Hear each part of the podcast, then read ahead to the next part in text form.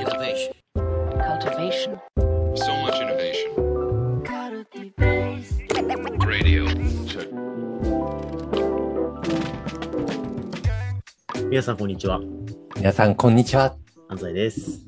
みなべです。はい。というわけで、はい。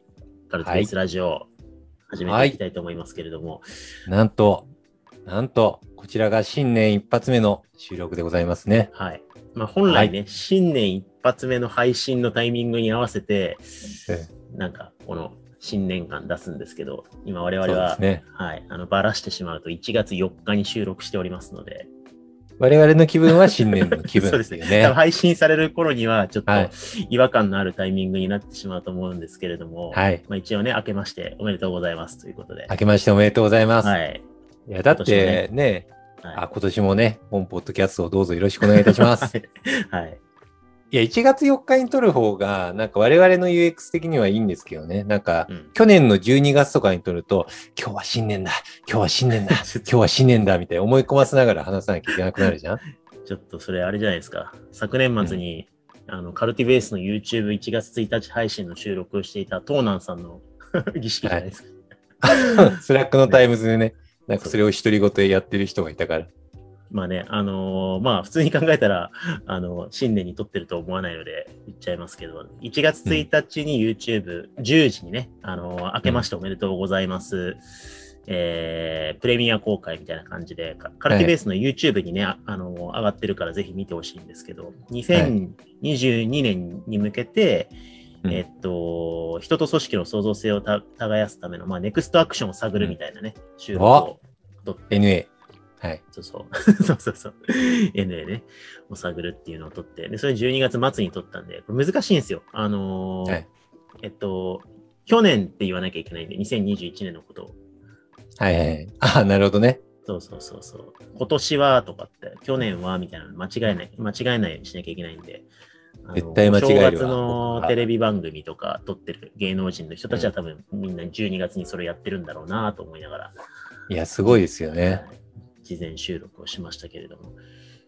宮部さん、年末年始はひたすら子供と遊んでたんですか、そうですね。あの、予定を作って、あのね、1日単位で、今日はどこに行く？何で遊ぶ？とかね。今日は宿題とか、今日は大掃除とかね。えー結構1日ごとのスケジュール立って、めっちゃ遊びましたね。いや、でも結構ツイッター見てると、あの、お子さんと遊んでるんだなって見たんですけど、でも南さんの年末年始の読書ログ見るとめちゃくちゃ大量に本読んでるじゃないですか。はい。どうやって個人時間作ってるんですか？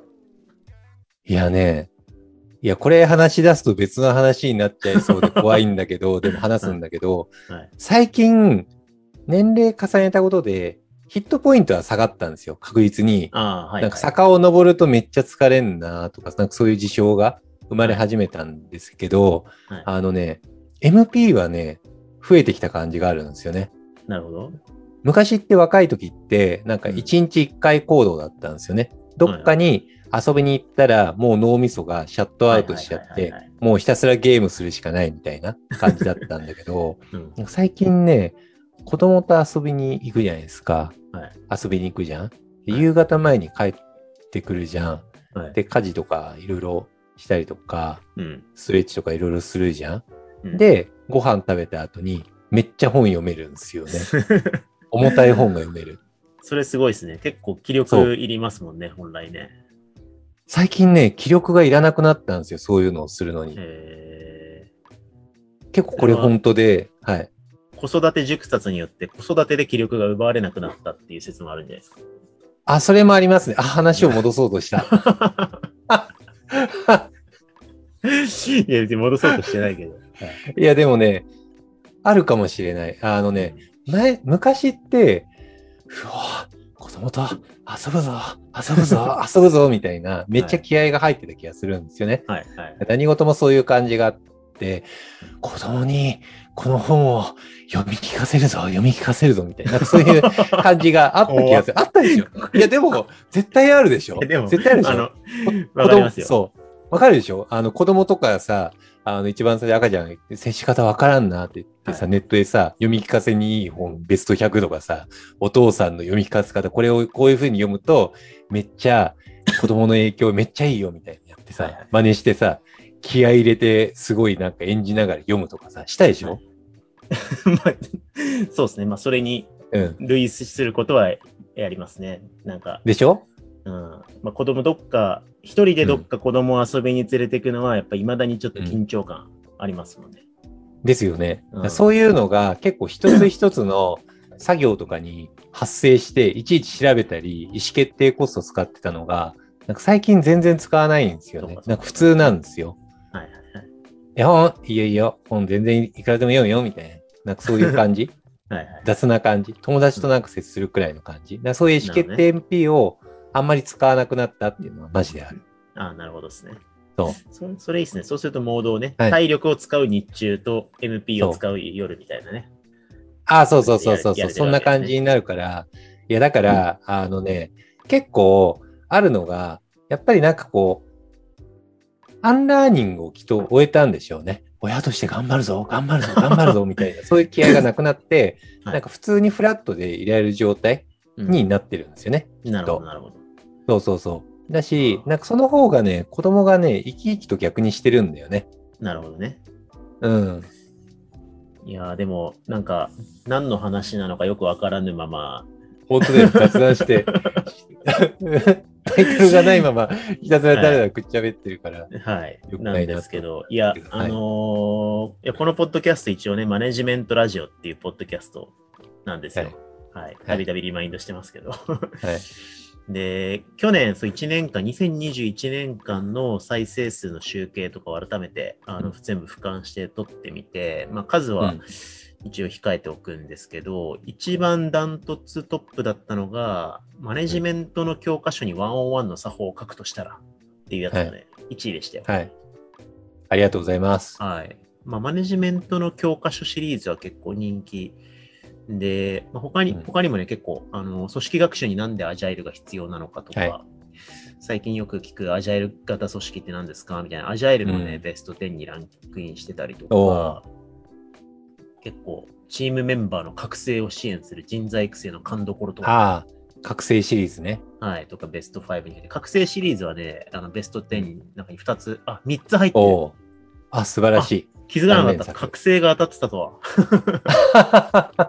覚醒シリーズね。はい、3つ入ってますね、はいベスト10に。まあ、はいみたいな感じで、いろいろ去年もね、あの反響をいろいろいただいたんですけど、結構今の話にまた戻ってきちゃうんですけど、そのなんか、子育て親としてのアンラーンした結果、うん子育てに精神力をそんなに使わなくなり、ルーティンにこなせるようになり、結果子供もなんか生き生きとしてるみたいなのって、うん結構なんかマネジマネージャーの、マネジメントのアンラーンの話にも通ずるなと思って。あ、そうなんですよね。あのね、そう。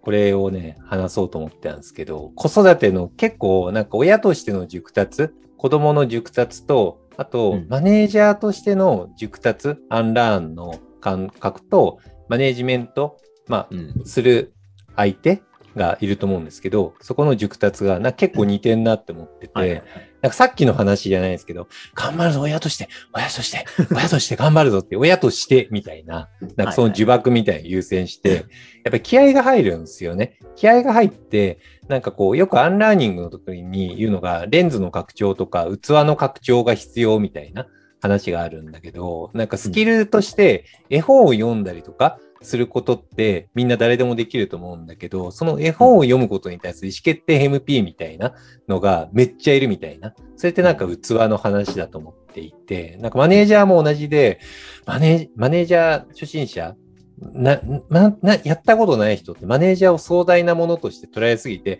マネージャーとして頑張るぞ、頑張るぞ、いいマネージャーに俺はなるみたいな感じになっちゃってて、結果的になんかね、その呪縛みたいなの、呪縛みたいなのが、なんか後ろに 見え、見えるんだよね。はいなんか結結果的になんかその呪縛みたいなの重たすぎて、なんかこうマネージメントを同じチームメンバーからもすっげえこのマネージャー重たいなみたいな、なんか感じに思われちゃって、結果相手にとってもあんまプラスになってないっていうのがあって、なんかワンオンワンするぞワンオンワンするぞワンオンワンするぞみたいな。で、15分のワンオンワンして、もう疲労困憊みたいな感じに大体なっちゃうんですよね。確かに。まあ、それがあるから、読み聞かせのね、仕方を、あの、調べてしまうのと同じで、うん。うん去年一番ワンオンワンの作法が回ってたんじゃないですか。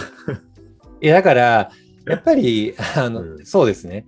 マネージャーで、まあ一番タスクとして最初になんかもたらされるのって、101とかなんですよね。うん。あの、プロジェクトマネージメントとか、なんかそういうのって、まあ PM とか、なんかフロントに立って何か不確実性処理するとかって、マネージャーを抜擢される方ってプレイヤーとしてうん、それなりにできる人たちだったと思うんですよね。でもマネージャーになるってなった時に、まあ、ピープルマネージメントを持って、ピープルマネージメント、俺は何をするってなったら、まあ、とりあえずワンオンワンが入るわけじゃないですか、チームの。。うんで、何を話すんだっけみたいな感じになって、でもとりあえずエラーとかそこになんかあるな、みたいな。なんか揉めてるな、みたいな。うんワンオンワン、頑張っていいワンオンワンして、俺はいいマネージャーになるみたいな。まあ、そりゃなっちゃいますよね。はいはいはいはい。うん。いやーそうですよね。わかりますね。だから僕も、はいあの、子供3歳になったところなんで、やっぱ、うんな泣いててどうしようもないうんみたいな時とか、すごいやっぱ、うん1歳とかね、の時はすごい慌てましたけど、うん。今は、まあ、なんで泣いてるかがなんとなくわかるから、まあ、うん。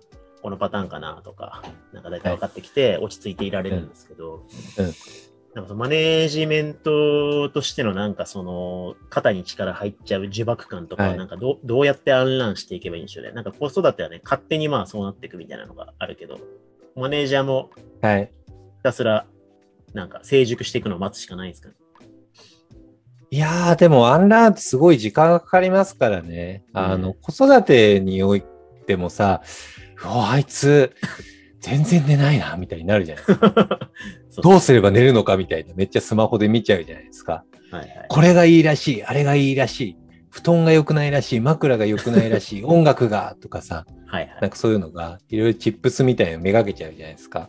はいだもう、いかに寝せるかっていう、寝る技術をいかに習得させるかっていう、なんか技技術問題に行っちゃうじゃないですか。はいはい。でも、なんか子供、なんかそ、そこでやってるうちって、お互いに結構不幸になりがちで、うん、あの、もうとにかく辛い作業なんですね。いや、まあ辛いのは変わんないんだけどね。でも、なんか結構、こう、子供にとって、やっぱり泣くのって、なんでかっていうと、やっぱり承認をされたい、受容されたいっていうのが、なんか不安だったりで、不安というよりもなんかこう、関係性をいかに作り上げていくかっていう、うんなんかそこの手段なんですよね。うんあの子供にとってね、赤ちゃんとか、まあちっちゃい子にとってもそうですよね。なんか、あって、だそ、そこで、こう肌を触れ合いながら抱っこしたりとかすることで安心するとか、なんかとにかく需要が欲しいんですよね。はい。だし、まあ、親としても一定の距離感を持って、ああ、はいはい、オッケーオッケーみたいな感じで、なんか寝せるぞ寝せるぞじゃなくて、自然にこうやったら緊張したらスーって寝るみたいなのがあったりとかして、うん。まあ、技術的なところで言うと、バランスボールをめっちゃボインボインするとめっちゃいいとかそういうのはありますけどね。まあそういうのは習得しつつ、でもなんかそういう関係性のところで自然体で触れ合うことによって、結果的にスーっていくみたいなのって、うん。めっちゃあったりとかしていって、でもそこのなんか勘どころ見つけるのってマジで難しくって、うんなんかと当事者でいるときって、こう、めちゃくちゃ悩むじゃないですか。めちゃくちゃ悩むから、あの、最近も僕あったんですよね。最近僕あって、そう、はいあの、ちっちゃい子が、あの、上の子は小、下の子は小2の男の子なんですけど、はい。めっちゃライバル視してくるんですよ、僕のことを。あそうなんですね。そう、僕が、ーまあ、父親だからさ、お金払ったりとかするじゃん、店で。はいはい。んで、はい、みんなおごるよ、みたいな感じでうん出すじゃないですか。でしたら、あの、下の子が、おごり、やたらおごりたがるんですよね。おごりたがるんですよ。だから俺何も気づかなかったから、いや、うん金、金をそんなばらまくような声は本当に良くないから、やめた方がいいよって言ってたら、すごいブチギレて、なんなんだみたいな感じになってて、はい。いやいや、そんなブチギレるのは良くないよ、みたいな。うなんか、ちょっと冷静になんなさい、みたいな。はいはい、ことを言って、へいみたいになってたんですよね。でも、だから、こ、この問題になったら、お金を払、ばらまこうとする息子は良くない。すぐ切れる息子は良くないってなるじゃん、なるじゃん、でも、インサイトを、でもな、なんか急に最近なんかなったし、俺のことをやたら敵視してる気がするんだよなって、はいはいはい。こう、メタ認知をしたときに、あ、これは単純になんか、あ、母親にアピールをしたくって、でそれでライバル視してんだなとか、うん。あの、自立の過程の中で、あの、父親を真似たいっていう気持ちがあって、うん。それによって、なんか自信を得たいんだなっていうのに気がついたんですね。うんそうそうそうそうそう。だからプライド、自尊心、プライド、自立心だったりとか、受容することによって身につけたいだけだったんですよね。なんでう、んスタンスを変えて、もうめっちゃ褒めるようにしたんですよね。あ、そうなんですええね。ええよ、みたいな。うんあ、それはいいけど、でもこういうのちょっとお願いみたいな感じにはいお願いして、この間ロッテリア一緒行ったんですけど、ロッテリアのあのメニューの追加とかを一人で、このお金渡すから、ちょっと払ってきてってやって、で、はいはい。それで、チョコパイ、ちょ、チョコパイ二つお願いしますみたいになって、はいで、それで戻ってきて、ありがとう、本当に、ありがとう、めっちゃ助かっておごってもらってみたいに言ったら、うんみたいな感じになってて、そうかわいいっす。そう。でもこ、これなんですよ。この感覚、この感覚があって、親でやるときは、なんか目の前の怒ってるとか、金払うの良くないとか、なんかそういう方に行っちゃうんだけど、マネージャーもマジで同じなんですよね。全く同じですね。聞いてて思ったわ。全く同じなの。うん全く同じなの。あのね、よ、よく、さ最近成人発達理論の本とかもすごい読むんですけれども、はいあの、子供の熟達で、まあ、まず親との関係性をいかに良くして、親とか家族とか学校とかの社会の関係性を学ぶっていうところなんですよね。うんでも、大人になった時に社会人1年生って、今まですごい狭い中の友達とか先生と自分とか親と子とかの関係性だったのが、急に社会に放り出されちゃうことによって、またなんか社会人1年目から、ある種、なんか幼年期の時の熟達のようにやり、社会関係性をやり直して身につけさ、身につけていかなきゃいけないみたいなのがうん。あって、で、それの関係性の相手の最初の一人目がマネージャーなんですよね。はいはいはいだから完全親の、親と子の関係と同じなんですよね。うんうんうんでさっきの感じ、なんかマネージャーからすると、あの、な、なんで切れてんだろうみたいな。言ったことやればいいだけなのにな、みたいな感じになっちゃってて、いや、なんか、A って言ったのになんか B 出してきて、いや、A じゃないじゃんって言ったらなんかブチ切れてんな、なんやねん、あいつ、マネージャーになったりするんですよね。はいはい。じゃなくって、単純に、なんか自分としては、まず目の前のことをやったことに自立を得て、自分が社会の第一歩目を踏み出したいだけだから、マネージャーに求めているのは、そこに対する需要をして自信を当てて、こっちの方だよっていうのを、なんか示してほしいだけなんですよね。うんフィードバックじゃなくて需要なんですよね。第一歩目欲しいのがうん。うんだから、なんか、なんすかね。や、やっちゃいがちなのが、マネージャーが赤ちゃんを無理やり走らせるみたいな行為をはいやっちゃいがちだなってマジで思ってて、なんか、さ最初はちゃんとお願いをして、で、その中で、そのお願いに対してめっちゃ褒めるみたいなとこから始めるべきなのに、それってなんかこう、赤ちゃんとの接し方も同じだと思ってて、赤ちゃんを無理やり100メートル走を急に走らせて、うんはぁって言いながら、バブーって言いながら、めっちゃ疲労困憊して赤ちゃんが よし、いいぞ、いいぞ、いいぞ、めっちゃ走ってるぞ、いいぞ、いいぞ、いいぞ、いいぞ、俺も辛いけどな、いいぞ、いいぞ、みたいな感じに走りながらやるやついないじゃないですか。そうですね。そう。でもマネージャーそれやっちゃいがちなんだよね。なんか多分、あの、うん自分がマネジメントとして未熟であることのうん不安と自信のなさがある人ほど、うん。あの、最初の部下とか、えー自分のメンバーを一人前として扱おうとしすぎてしまうみたいな、あ、そうそうそうそうそう。ありますよね。多分、そうなんですよ。親もそうで、自分が親として未熟で不安だからいろいろ調べた結果、何時に寝かさないとまずい。健康に影響があるって書いてあるから、なんか規範的にそこで寝かさなきゃって空回っちゃう。あ、そうななんだよね。うん。なんかそういうのそうなんだよねがある気がしますね。うんだからこう、こ子供に対して需要する前に自分を受容してほしいっていう気持ちが働いちゃうから、受容ができないし、なんでわかんないんだよ、お前は、みたいな感じにうん赤子に対してなっちゃうんですよね。うんうだからママネージャーもそうなんですよ。あの、な、なんですかね。こう、マネージメントって、ある種、こう、学びを提供したりとか、環境を作ったりとかする人なんだけど、そこに対する、なんか、お前分かれよみたいな。ん。俺の苦労分かれよみたいな。俺も大変なんだよっていう。なんか感謝求めちゃダメなんだよね。はいはいはいはい。うん。いや、全然、なんかそこはフラットであるんだとしたら素晴らしいことだとは思うんだけど、うんなんかそこは求めちゃいけないと思っっていて、うんでワンラン中だと求めちゃうんだよね、それを。わかります、わかります。うん。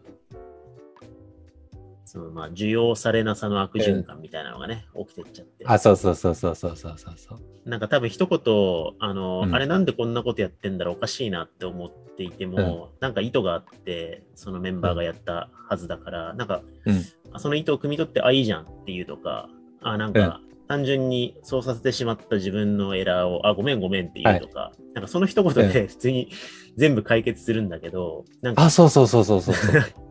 自分があの未熟なマネージャーであることの辞任があって自己需要できてないと、なんかそれをスキル不足なのではないかとか、説得ができてないだけなのではないかと思って、うんなんかそこにプラスの何か別のコントロールを加えようとしてしまう、スキルコントロールを加えようとしてしまう。そうそうそうそう。結果受容されなくて、うん。えーマネジメントエラーが解決されないみたいな、なんか結構これはあるあるな気がしますね。そうですね。だからスキルじゃないんだよね。さっきの僕のさ、最近の下の子の話にしろ、どっちかっていうと、ね、やるやんの一言が欲しかっただけなんで、そうですね。彼的にはね。本当それで終わりなんですよね。うん。そうそうそうそうそう。だから逆に言うと、それがちゃんと彼的に得られやすいような環境設計、機械設計をしてあげるっていうのがうん大切なんだよなって思うしようね。うんうん。なるほどですね。うん。いやー、ちゃんと年末年始の子育てトークからマネジメント論に着地できましたね。いや、本当ですよ。いや、いやでもね、本当に、あのね、マネジメント、まあ、このポッドキャスト、マネジメント、うおー、大変だなって、アンラーニング中のね、方とかはいはい。いらっしゃると思うし、うんとは言っても大変なんだよって思うと思うんですよね。はい、でも、まあ、一歩そういうのをマジで言うのを我慢しながら、まず感謝をするっていうことが大切だし、あ、あとね、もう一つ大切なことがあって、大切なことは終わらせようと先生したけど、もう一つ大切な どうぞ、大事なこと言ってください。あのね、あのね、こう、子供を受容するって、そこに上下があるわけじゃないんですよね。はい、うんうん。うん。発達段階として、まあ、小学生だったりするわけじゃないですか。うんで、こっちはアラフォーくらいのわけじゃないですか。で、したときに、まあ、段階が違うわけなんで、段階に合わせたように、ちゃんと受容してあげるっていうのって大切だと思うんですね。でもそこに上下はないと思うんですね。卑下はない。はいはい一人の人間としての尊敬はめちゃくちゃあるし、彼がロッテリアで、あの、買い物をしてくれたのって、すごい、やったねって本気で思ってたんですよね。そこの、なんかアイデンティティに対する尊敬みたいなのはあると思っていて、でも大人と小学生っていうのは、ある中で役割をちゃんと担いながら授与をしていくっていう、うん。なんかそこの切り分けみたいなのがあると思ってて、だからマネージャーとメンバーもそこに上下はないんですよね。マネージャーの方が年齢が上かもしれないし、熟達もしてるかもしれないし、うん。段階があることによって、結果、まあそこに対する需要はしていくっていうのはあると思うんだけど、そこに上下は一切ない。アイデンティティとしてそれぞれの多様さの中で需要されるべきだし、うんいいものだよっていうのがあって、まあそれを切り分けながら需要をしていくっていううん観点がマジで大切。需要してやってんだからなっていう上下が発生した段階でもう需要はできなくなる。うんうん、そこめちゃめちゃ大事な気がしますね。なんか、結構大切。うん、やっぱ受容してやってんだぜって思ってる時点で、やっぱどこかで自分自分自身の発達課題を乗り越えられていないというか、まあ、難しいけど、やっぱありますよね。なんか、あのーまあ、ぐよくマネージメントだけじゃなくて、人材評価でグレード、等級で表せますけど、なんかその等級一個一個が、なんかスキルとか、あの数値とかじゃなくて、なんか人としての壁なんだよな、みたいな。うんあそうですね。うん。うん。なんか、ちょっと前の自分の弱さとか、なんかこう、向き合えない何かと向き合って解決していく過程うん。であるから、なんかその、人としての上下関係でないというなんか気づきを得るっていうところが結構実は最初のマネージャーとしての精神的な発達課題なのかもしれないってちょっと思いますね。結構ありがちなんですよね。なんかマネージャー、俺が大変なんだよ、みたいな。お前らが成長しなきゃ困るんだよ、みたいな感じうんのシェアになってしまって、いかにあの下の人を無理やり上げていくか、みたいな目線になっちゃったりするんですよね。もうその段階で上下の関係になっちゃってるっていうね。そうですね。うんうん。いやー、いいですね。新年一発目から、なかなか深いマネジメント論ができて、よかったです。深かったですか？大丈夫かな、はいなんか完全冬休み明けの 脳みそだから、ひたすらなんか飲みながら発散してるみたいな空気感になっちゃったんじゃないかなと思って、すごい心配してんだけど。大丈夫です。あの大丈夫？いいいいスタートが切れましたので、本当ですか？はい。2022年もちょっとマネジメントラジオをね、マネジメントの話をちゃんとしていきましょう。これからも。いや、本当ですね。ちゃんと毎週発信をしていきましょう。はい。はい。というわけで、じゃあ、新年一発目の今回はこのぐらいにさせていただき、はいまた、あの、今年もどうぞ、このポッドキャストをよろしくお願いします。本当にどうぞよろしくお願いいたします。はい。というわけで、はい今回はこのぐらいにしたいと思います。ありがとうございました。ありがとうございました。